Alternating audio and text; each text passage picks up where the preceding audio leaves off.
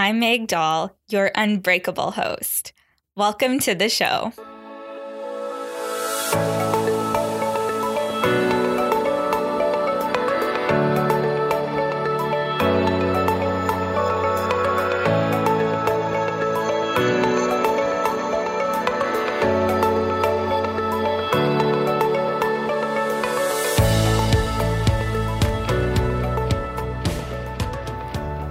Hello, my loves, and welcome back to a brand new episode of the Unbreakable You podcast.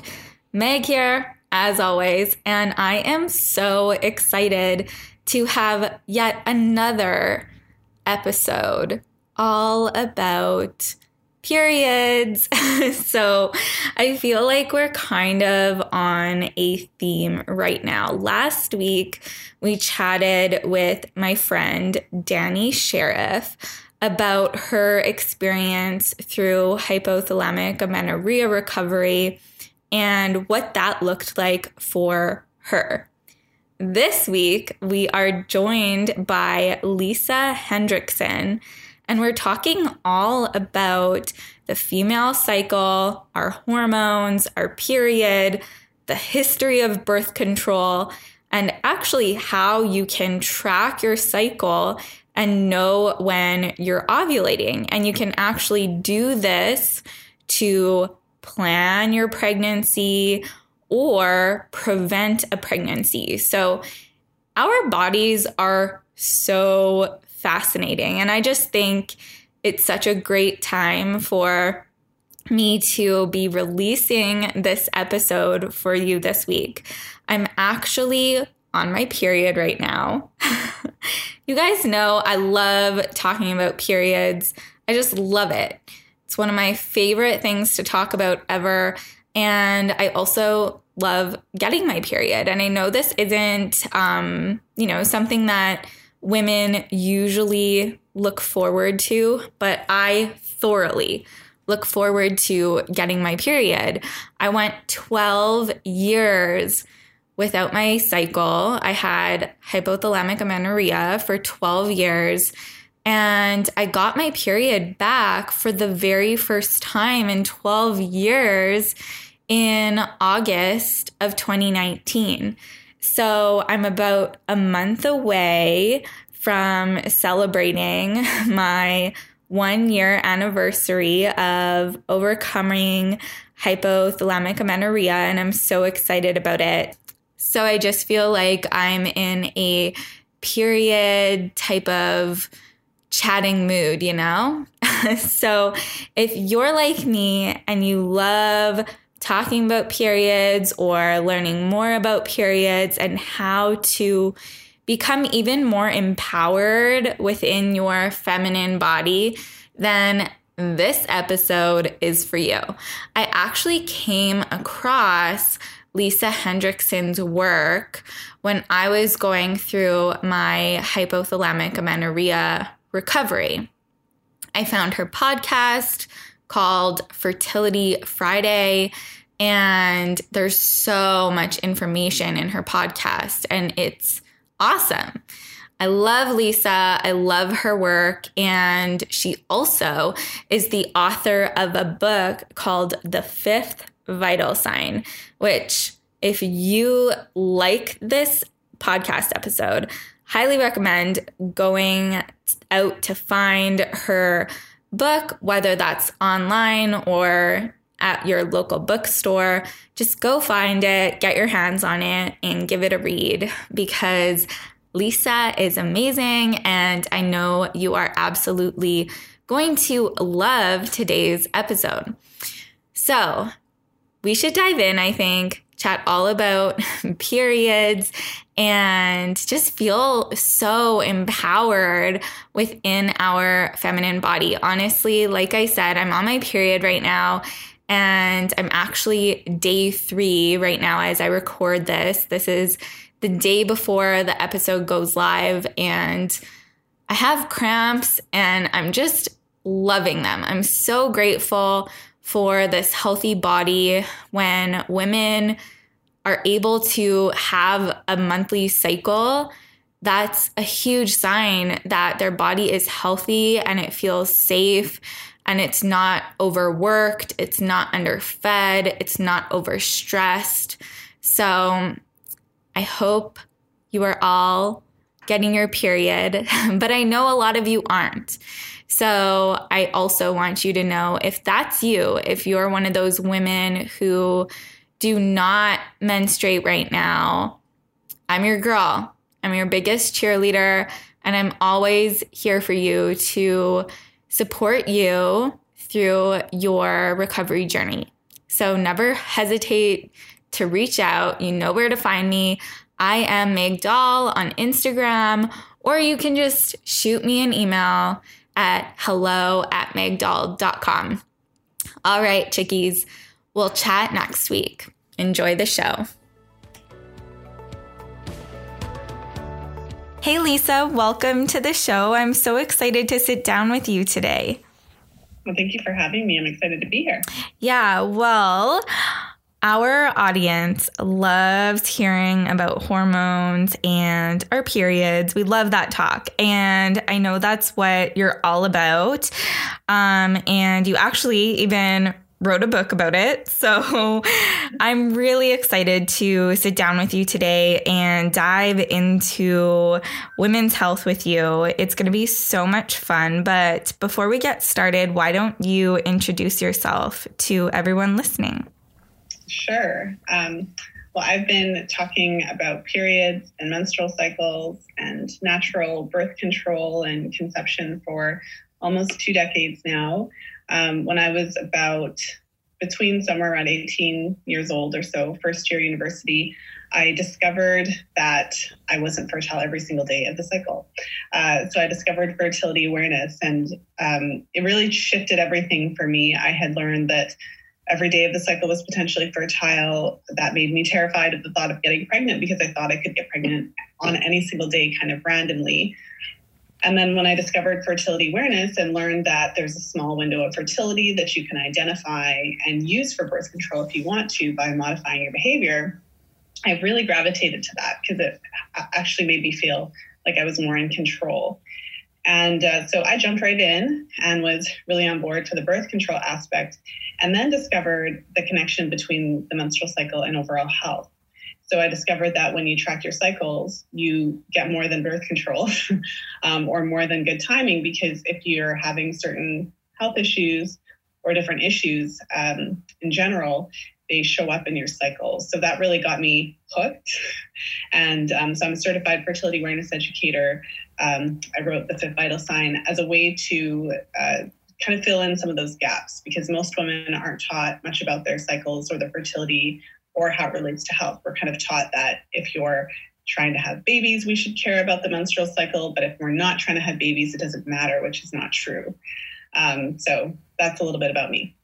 Yeah, and I can definitely resonate with what you just said about it.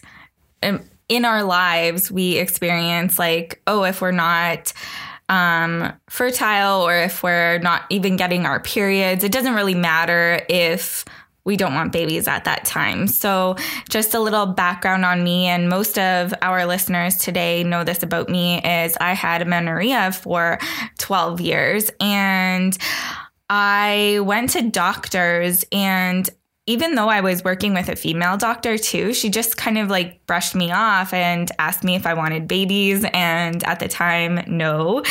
And so it wasn't really a big deal to her. And she never helped me move forward in getting my period back. So it wasn't until last year when I was like, okay, I need to change this on my own that I actually work to get my period back. And now I've been getting it every single month. So, can we talk about the importance of having a period? Um, absolutely. I mean, when I hear stories like yours, and I've heard many, uh, you're certainly not alone. Uh, it just, it's really hard to imagine uh, that you know medical professionals to this day are often not aware or concerned when women lose their periods, and I think that it comes it's it's related to the role of the birth control pill in quote unquote regulating the cycle. So it's kind of the go to for things like that. Um, so what's interesting is that when we think of ovulation and the menstrual cycle and your period, we're really taught about it in the context of making babies. Uh, so a few important things about ovulation. Um, a true menstrual cycle and a true menstrual period can only happen after you've actually ovulated. Um, as you approach ovulation, you produce your natural estrogen in increasing amounts. And you know that triggers ovulation to happen. And after you ovulate is when you produce your natural progesterone in significant quantities. So when you're not ovulating, you're actually not making significant progesterone. And when you're on hormonal birth control, you would be getting a synthetic version of that that isn't the same as what you're getting. And so, in a healthy woman of reproductive age who is not on some sort of hormonal um, birth control method, regular ovulation is a sign of health. And what's interesting, what I find the most interesting in stories like yours when you talk about how your doctor wasn't concerned is that when we look at the research, it's quite clear that when women stop ovulating, so in the case of amenorrhea, uh, that's associated with a significant increase in bone loss. So women who stop ovulating rapidly lose bone mass. And especially for women who, um, let's say, are teenagers or they haven't fully matured, it could prevent them from ever developing what they call what they refer to as peak bone mass. So we don't really reach our peak maximum amount of bone development until somewhere in our 20s or 30s. So for women who are amenorrheic for many, many years throughout their teenage years or their early 20s, it predisposes them, makes the, um, them at higher risk to develop osteoporosis later in life. Um, I've worked with women who, for one reason or another, whether it was an eating disorder or disordered eating patterns, uh, excessive exercise without compensating with uh, adequate calories and food, whatever the reason was, but women who weren't menstruating, um, who had actually been diagnosed with osteoporosis in their 20s. so, um, I mean, we have the, the medical research. It's not an issue of is there research to back this? It's uh, an issue of awareness, in, in my uh, opinion. And so, from that perspective, if a woman stops menstruating, we should be looking at that as an emergency because there are consequences that go well beyond. I mean, even if you never want to have babies, I'm guessing we don't want to have brittle bones at the age of 25. I feel like this is an important overall health concern that we should be attuned to. So I, I, think the bigger question is why is it not considered to be somewhat of a, an emergency when women are not ovulating regularly? Yes, amen. So, years ago, when I approached my doctor about that, she introduced me to birth control, and that was her um, suggestion for me to get my period back. So, I know this is a topic you really enjoy talking about as well um, about what like other options other than birth control and why birth control might not be the best answer for us? Well, I think that um, one of the questions, just in the general sense, I mean, birth control initially was to prevent pregnancy. When it was first developed, it was only legal for pregnant or not pregnant, married women to get it. So when the pill was first developed, they were testing it on grown women who had already, their cycles had already matured and they were taking it for shorter periods of time. And so now the pill is used for all kinds of different issues as a treatment. And I know I get a lot of flack when I talk about the pill in different ways, but I think it's really important to understand how uh, the pill and other types of hormonal birth control work in the body. Because uh, when it was first developed, it's really interesting. So the pill first came out in the 60s. So in the years before that, um, the researchers or the men who were developing the pill gave it to groups of women. Some of the women had been trying to get pregnant, so there was kind of a thought of like maybe we can trigger the cycle back or make something, um, kind of switch some things around to make them more likely to get pregnant. But whatever the case, the first iteration of the pill didn't include the seven day sugar pills. so the women went on the pill and stopped menstruating entirely.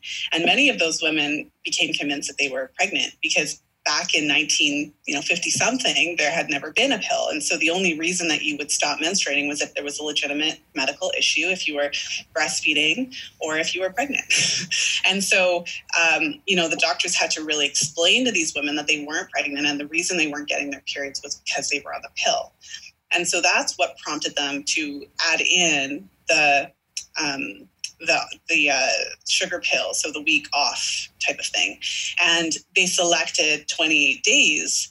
Uh, you know, in, in as a pill cycle, so that it mirrored the menstrual cycle. But really, they could have chosen 36, 102, and now you know some 60 70 odd years later now we see pill formulations that are continuous and all types of things because now the market is ready for that so i bring that up because even back then when they put the women on the pill, they basically told them that it was the same thing as like as if they were having their regular cycle. And we still continue to tell women that to this day. So, for example, if you stop getting your period altogether, um, many times the doctors will say, okay, well, we'll put you on the pill and that'll regulate your cycle. So, when you're on the pill, you don't have a true menstrual period. You, you know, some women actually don't, some women who are hypo, uh, who are amenorrheic still don't bleed I just want to put that was me. I still yeah. wasn't bleeding. Yeah. Yeah. Um, because I know for some women, if they're not bleeding, they may go on hormonal birth control, and then during their seven day, you know, sugar pill phase, they would have a bleed, but you're not having a true menstrual period unless you're ovulating. Mm-hmm. Um, and as in your case, and I spoke to a number of women who were amenorrheic, they didn't get even on their sugar pill days. There was no bleeding at all. Um, so, what's important to know is that the pill doesn't induce a menstrual cycle. The pill creates a fake uh, hormone synthetic situation in your body. Um, and so, because of that, if you ha- are, have lost your period due to a health issue, then the pill isn't solving it. It's kind of putting a band aid over it and allowing you to have a bleed if, if you even do. Um, but it doesn't address the underlying issue. And there have been research studies that are done on the pill and its effect on bone loss. So, in women with HA, the pill slows bone loss in some areas. There was one study where they looked at the bone density in different areas, like the hip and the spine and different areas. And so there were some areas where the bone loss was slowed, but it didn't stop the bone loss entirely. Uh, so th- these are really important points. It's not to say that the pill can't be used um, in you know different situations or that it's never appropriate. But I think what's more important is for us to be really clear on what it does and what it doesn't do. So, for example, in the case of HA, if a woman stops menstruating, um, the pill is not is, is just not going to solve that problem. Um, and I'm sure in your case you can resonate. So with HA, the um, there's three main factors that contribute to HA. So one is under eating, two over exercise, and three stress. So it's like this trifecta of a disaster for women. Um, many women, you know, women athletes, and in the research they talk about sports that have a focus on thinness, like gymnastics and figure skating and ballet. And I was a ballerina, so I saw it with my own eyes. um, the emphasis on thinness and how it can predispose us to try to make these perfectly lean, very skinny bodies by controlling what we eat and exercising a lot. So um, there's so much research to show why these things happen.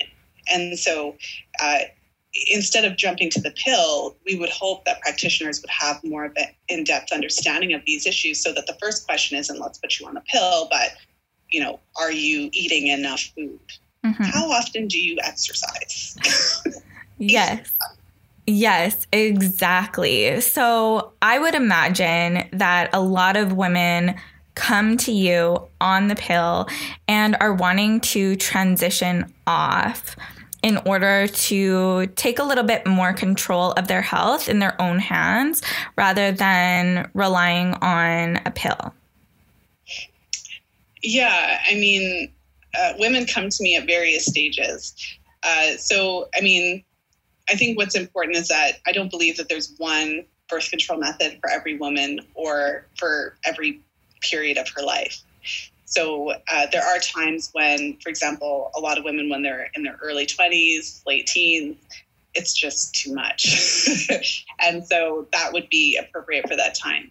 And so I, you know, I think that when women get to that point where they're ready to either they're ready to try a non-hormonal method, maybe they've been making a lot of health changes in their life, so they've been eating clean, buying organic, you know, getting hormone-free meat. Uh, and then it occurs to them that taking a synthetic hormone pill every day may not align with their new values. Uh, so wherever you know there, or for women who are curious about what their cycles would be like or who are planning to conceive at some point and thinking, okay, well, I, haven't seen my real cycle for years. So um, I certainly support women making that transition when they come off the pill because it's terrifying. We've been taught that you can get pregnant on every single day. So a lot of women equate being off the pill to being pregnant. Like if I come off the pill, I'm going to be pregnant like mm-hmm. that afternoon. Um, so I think a big part of it is education. How does the cycle really work? Am I fertile every day? how do I identify how do I identify when I'm fertile, and also what do I do when I come off the pill to minimize the chance of an unplanned pregnancy? Um, what I find to be interesting is that um, I, I, I speak to a lot of women who, you know, they're in their mid 30s, they have successful careers, very complex lives, but are very much in doubt of their ability to um, prevent pregnancy without using hormones. And so a big part of it is a shift in mindset. Mm-hmm. Um, it is possible to prevent pregnancy without hormones. Uh, it's different. It means you have to have conversations with your partner. You have to actually modify your behavior. You have to have conversations about around barrier methods or uh, you know you have to under, you know understand how you're going to manage your fertile window so are you is your partner comfortable using condoms uh, have you ever considered using a diaphragm or like you have to kind of figure out what is comfortable for you uh, with the fertility awareness method when you first come off of the pill there's a transition phase that we all go through so you don't for in particular for women who've used the pill long term so say two years or more um, you don't come off the pill and have like a perfectly textbook cycle that the way that it looks in taking charge of your fertility um, where it's exactly 28 days and you have exactly five days of mucus as you approach ovulation, and then you have, you know, you have exactly 12 days of luteal phase. It doesn't look like that right off the bat. Um, it's really common to come off the pill and have irregular cervical mucus patterns. So, um, for the listeners who might not be aware, cervical mucus is a natural fluid that we produce as we approach ovulation um, when we're not on any type of hormonal cycle. And so some women may have noticed it. It can look like creamy white hand lotion. It can look like raw egg whites. And in a healthy typical cycle, you would produce it anywhere from two to seven days, and then you would ovulate, and then it would stop until your next cycle. So some women come off the pill and they don't see any for the first couple cycles. Some women see it very sporadically or have a very limited amount. So that can be a little bit challenging, especially in the first couple of cycles post pill.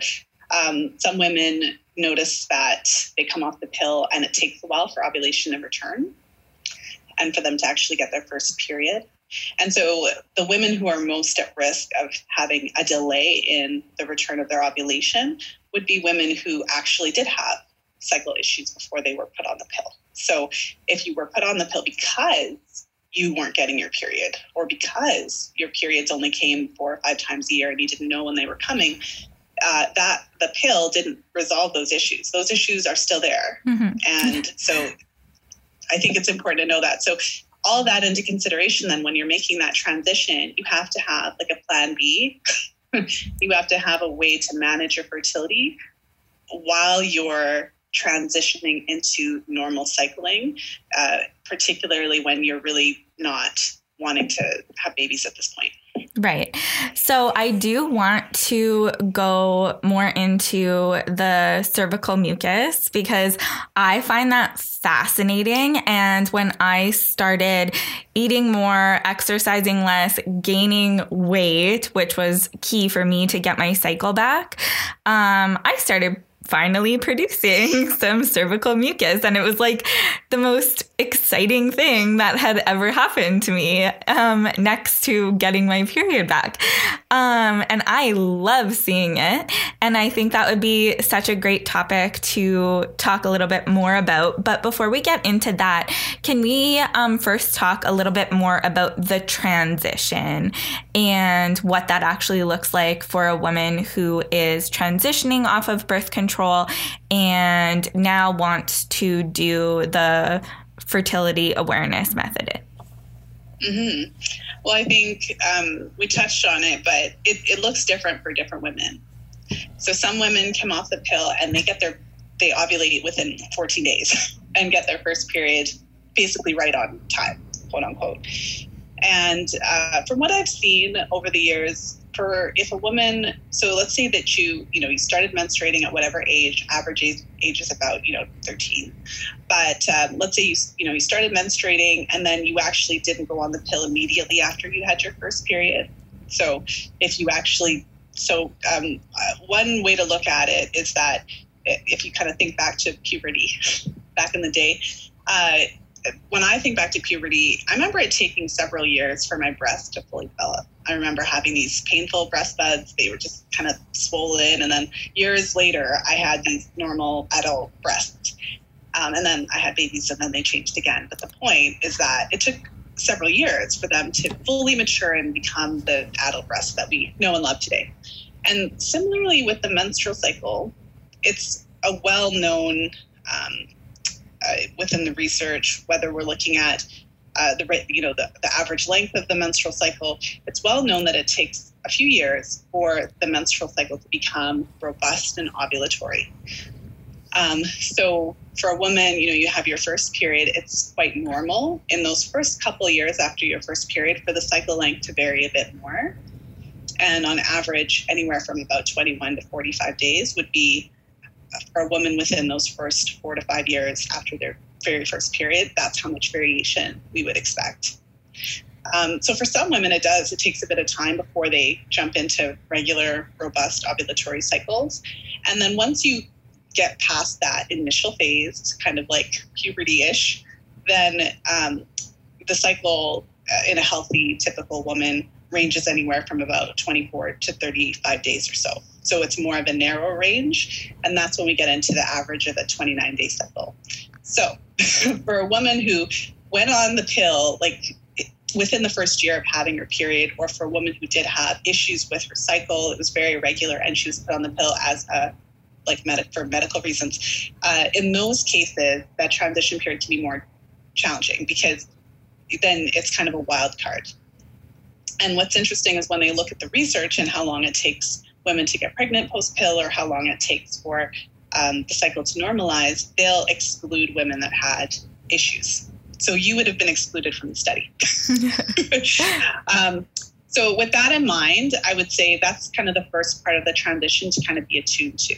Because when you're coming off, it's possible that you could start ovulating and menstruating right away, which means that it's you have to basically consider yourself potentially fertile from day one. Um, because you don't know, if that makes sense. Mm-hmm. So when you're transitioning to fertility awareness, the best piece of advice is to, you know, you don't use fertility awareness right away. You have to use a different method of birth control while you start tracking your cycle and understanding and learning the main fertile signs. So, for example, condoms or a diaphragm or a combination of the two, or you know, condoms and withdrawal. I've had a number of clients who will use condoms and also withdraw. So whatever makes you feel comfortable, but know that step one is coming up with a backup birth control method to allow yourself time to learn the method. So then step two is charting. So once you come off the pill, you just start charting. The three main signs are your cervical mucus, your basal body temperature, and cervical position, which is an optional sign. For many of the women who I've worked with whose cervical mucus is their, their patterns are abnormal right off the bat, often the cervix gives a, an additional piece of information that's very useful. And um, so it, it's kind of like off to the races. When you're learning, if you're learning from a book or if you're learning on your own without the support of a qualified instructor, it's absolutely essential to wait uh, three full cycles to allow yourself to start to understand, to start to see what your cervical mucus looks like, to start to understand how to identify ovulation, and to really get a handle on how to identify the difference between your fertile days and your infertile days. So the recommendation is three full cycles before you even consider going unprotected. And if you do consider going unprotected, it would be only after you've confirmed ovulation with your basal body temperature and your cervical. Um, I do recommend for women to work with an instructor when they are really set on using fertility awareness as a birth control method because, um, like any new skill that you learn, there's a lot of nuances. It's not so hard that women can't figure it out, but um, there's just a lot of questions that come up, especially if you are post pill because your cycles take a while to normalize. So there's just more questions that you'll end up having. Why am I seeing this on this day? Why didn't this happen? Why didn't ovulation happen this time? Why is my luteal phase only eight days? How do I improve these things? Mm-hmm. So when you have those types of questions, it's really helpful to have a qualified, experienced, um, uh, uh, you know, instructor to help you navigate through that. Mm-hmm, for sure. So, can we start? And this is really why I wanted you to come on the show. You kind of touched on this before, but you said so many women are kind of um, hesitant about coming off the pill. And again, just to be very clear, I support modern day medicine and natural medicine and all of these alternative options that we have. But a lot of us listening to this podcast, we want to be in control of our health and we feel very empowered when we're taking care of ourselves in these ways that we talk about on the show. So, I just wanted to be clear.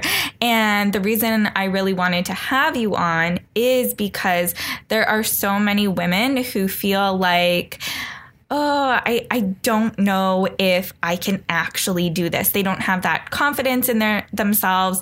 And we like as children, we were never really like equipped with this knowledge about our amazing bodies. So I really wanted to have you on the show to talk about these things. So can we start talking about tracking our temperatures and like what that actually looks like? Yeah, absolutely and to kind of respond to the concern of i don't think i could really do this. Part of my job i always say to my clients is deprogramming. Um, we've been programmed to be terrified of our bodies and part of the reason why we are so terrified is because we really don't understand what's going on. Uh, when i was taught that i was fertile every day and there were no safe days that that's what they told me but they didn't say why I didn't understand why. It was just like this impending threat. yeah. understand it. Yeah, it's like and, once you get your period, it's like, oh my gosh, you can get pregnant like any day now. yeah. Yeah. Well, and so there's so much that isn't said. Uh, our fertility changes with age, so uh, it's different when you're, you know, 21 versus when you're 35, and uh, that information about being fertile every single day and you know you just have to look at your partner and you'll be pregnant type of thing um, it doesn't really allow us to prepare uh, efficiently for pregnancy post pill so I, think that it's really uh, important just uh, to have someone say to you so i'm i just turned 37 years old so i've been using fertility awareness um, basically throughout my entire reproductive life. Um, I have two children that were excessively planned. So that means that out of those years of, um, you know, if I were to count up all the months that I actually actively tried to get pregnant between the two children, it was six. uh, so outside of those six months and then the periods of pregnancy and, um, uh, you know, etc., I successfully prevented pregnancy. So it's possible. I think that's the first thing. Like it's possible to do this. And there are women who can't be on hormones. There are women who have um, been identified to be sensitive to, you know, estrogen containing hormones, etc. So there are women who can't be on birth control who are able to successfully prevent pregnancy. So uh, I, I, it's normal to be afraid. It's normal to be scared. I think the first step in, is really just to start understanding the way the body works. So the basal body temperature is really helpful um, it doesn't predict ovulation, what it does is it helps you to confirm ovulation. And the basal body temperature is related to our hormones and our hormone hormone cycle. So I mentioned earlier that as we approach ovulation, we're producing increasing amounts of estrogen. And as we produce estrogen as we approach ovulation, that's what stimulates our cervix to make mucus. So it's kind of like this. I mean, maybe it's cheesy, but it's kind of like the symphony that's going on. But it's it's not random. I think that's really helpful. We're not rabbits; like we don't get horny and just ovulate like terror, terrorist ovulation randomly happening. It's it's uh, really regulated by our hormones, and they happen in a cycle, and so there's a pattern. And so, you know, in a healthy cycle, you would then see cervical mucus as you approach ovulation when you're che- checking your temperature. So with the basal body temperature, it's taking it every morning before you get out of bed. So it's just you know it's as simple and as difficult as that. Yeah. And when you do that and you track it and you put it in your app or you put it on your chart or however you're doing it, after you ovulate, you produce this surge of progesterone, which shuts down your mucus production. So you can actually confirm ovulation when you track your mucus because when your mucus dries up um, or significantly changes, that is one of the ways that you can help to confirm that you've ovulated. Progesterone has a thermogenic effect on the body. And after you ovulate, that means it actually raises your core temperature. And so when you're tracking your temperature, you can measure that. And so for the science heads around us, myself included, uh, that was one of the things I gravitated to first because it was fascinating, right? Like you're taking your temperature and then you ovulate and then you see it rise and stay high. And then you see it drop and then you get your period and then you do it all over again. So you can imagine, like almost 20 years in, uh, this is a consistent pattern that happens. It's not always perfect. And yeah, your temperature can be weird if you've got a fever or if you um, get up later or something one day. But overall, it's a very clear pattern. It's very, it's, it's fascinating. Um, and then if you are charting with a specific method, so I teach my clients a version of the symptothermal method, meaning we're looking at the mucus and the temperature. There's different ways to track, there's different types of methods. Um, then you're able to con- confirm ovulation by cross checking the two. So you look at your cervical mucus when you're making it, when it dries up, and you match that to your temperature. And um, that helps you to confirm that you have, in fact, ovulated. Once you've ovulated and you've confirmed it, it's impossible to get pregnant. If you have unprotected sex, meaning your partner ejaculates inside of your body, you can't get pregnant. And I think that's the thing that for most women, when they're making that shift to fertility awareness, it's like it's like it breaks a part of your brain. It's like, what do you mean my partner could ejaculate inside of my body on certain days and I couldn't get pregnant? Because that's not what I was taught. I was taught that it's all we're always fertile. Mm-hmm. So this is where the biology becomes really important for us to understand. So outside of the fertile window, our vagina is actually a sperm killing machine. It's acidic. Our cervix is closed and blocked with a thick mucus plug that the sperm can't penetrate.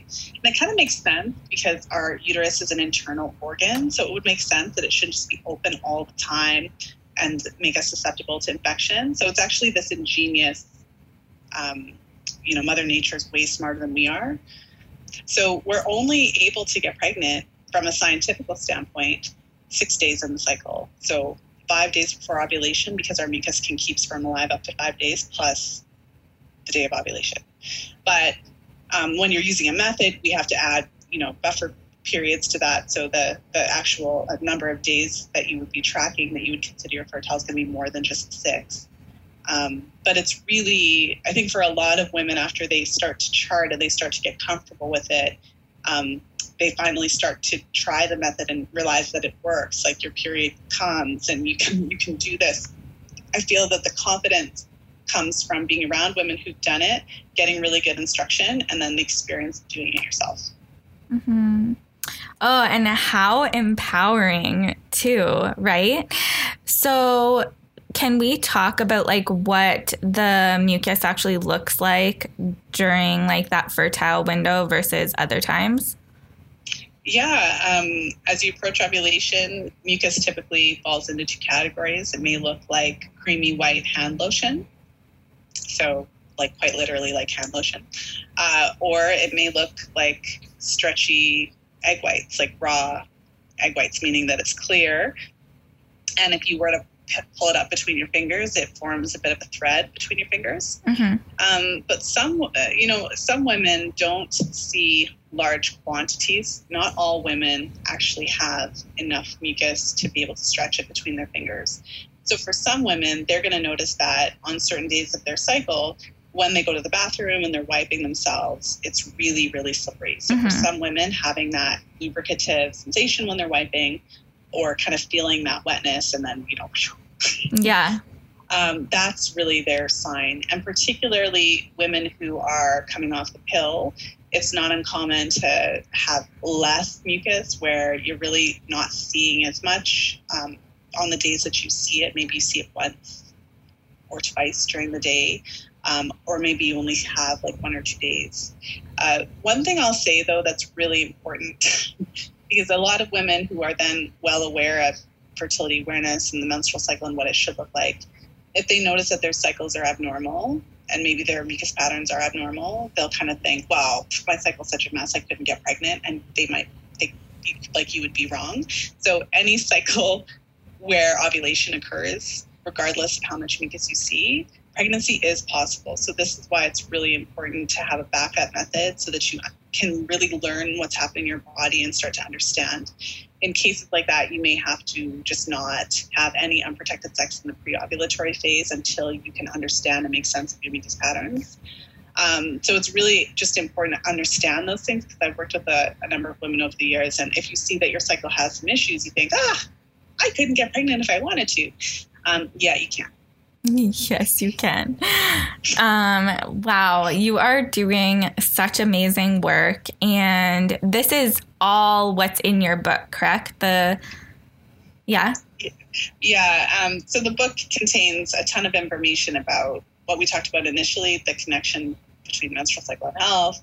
I talk about uh, HA and um, uh, polycystic ovary syndrome and how those disruptions in the cycle indicate overall health. I go into a lot of depth on infertility awareness in particular, a ton of depth into cervical mucus and all the amazing things that it does, and why it's uh, crucial to understand the fertility awareness method. Um, I go into diet, I go into PMS, period pain. There's over a thousand research citations. It's a, quite a thorough um, thorough, detailed read, but it's also uh, in a friendly way. I'm told that it's um, easy to read. Oh, yeah, for sure. And what was your favorite part about writing that book? Um, that's a really good question. Um, I know I was, I put all my rage into the pill chapters. I think that's really obvious. um, so I definitely just because I think it's really important for women to understand it's it's sort of what you said earlier. I'm not I mean I come across like 100% anti-pill, but I'm actually not because I understand the important role that it plays in our in our world today. Uh, what I don't understand is the recklessness of medical professionals to um, prescribe any drug without providing full information about how it can affect so um, it's not, I'm not saying, you know, no woman should ever take the pill. I think that we should just be informed of the side effects. And I think that women will fall into three categories. So some women will learn about all the pill side effects and just be like, okay, that's not for me. I don't like this hormone thing. Some women will learn about all the side effects of the pill and they're kind of like, I'm so glad that you told me. I'm going to go on it, but at least if I have an issue, then I can figure this out. So you know, I think a lot of us fall into that category, or this is what's going to be best for me right now. I've had a lot of women tell me, man, I wish I would have known this because I probably would have still taken it, but I wouldn't have taken it for as long. So uh, giving you the opportunity to modify your behavior and other women, women, you know, for whatever reason, whether it's medical reasons, are going to say, you know, thank you for the information. I would continue to take it for just as long. Um, and that's really like I feel like that's like my purpose here. yeah. We need to have those options. So yeah, the pill chapters were with some of your favorites to write. just... Well, I just felt some of kind of like a very important part of this conversation. I have a hard time talking about the menstrual cycle without talking a little bit about the pill because the oh, pills really sure. informed our the way we look at the cycle. Definitely. Yeah. And I think with our conversation here today, it's very obvious that you're not like super anti pill. You're more um, pro informing women about how their bodies actually work. And it's been awesome to um, listen to you and learn from you and just like feel super empowered about our female superpowers, honestly. Um, and I have a question that I ask all of my guests, and that is what does it mean to you to be unbreakable? Ooh, that's a good question. Huh. I would say that what it means to be unbreakable to me is to have a really solid and firm understanding of your own body and what's happening in, in it. Um, such a solid and firm foundation of your own knowledge and confidence and a trust for your own intuition that when you're you know interacting with someone whether it's a medical professional or you know anybody in whatever capacity and they're dismissing your symptoms or making it seem like whatever you're telling them isn't a big deal that you still pers- persist mm-hmm. that would be my definition of unbreakable that you have achieved the level of confidence in your own self you trust your intuition, you trust your body so much that no one can just undermine your feelings. Like if you're saying, I don't feel well, or I think this is causing me a problem, even if they say, that's all in your head, that you will continue to persist. I think that's unbreakable. How true. I loved listening to that. And you have so much to offer our listeners. You have a podcast of your own, awesome Instagram page. So, can you share with everyone where to find you? Well, thanks so much for that. Um, the book is The Fifth Vital Sign. So it's available on Amazon in paperback, ebook, and audiobook formats. Um, I also have a charting workbook for those of the old school ladies like me who like to write on paper. Um, the podcast is Fertility Friday. So wherever you listen to podcasts, search Fertility Friday and you'll find me. We're up to, I'm about to release episode 290. So it's been around for a while. Um, Instagram, Instagram is fun. I like to post inflammatory things over there. Uh, so at Fertility Friday. Um, and for the listeners who are, are, interested in like, you know, reading a, a free copy of the book uh, or, or, free um, chapter of the book, I've got some goodies. I've got like some free video series and things like that. Fertilityfriday.com slash freebies. Thank awesome. you so much for having me. This is fun. Yeah, of course. You're welcome back anytime. I hope you enjoyed it as much as I did. Thank you. Thanks, Lisa.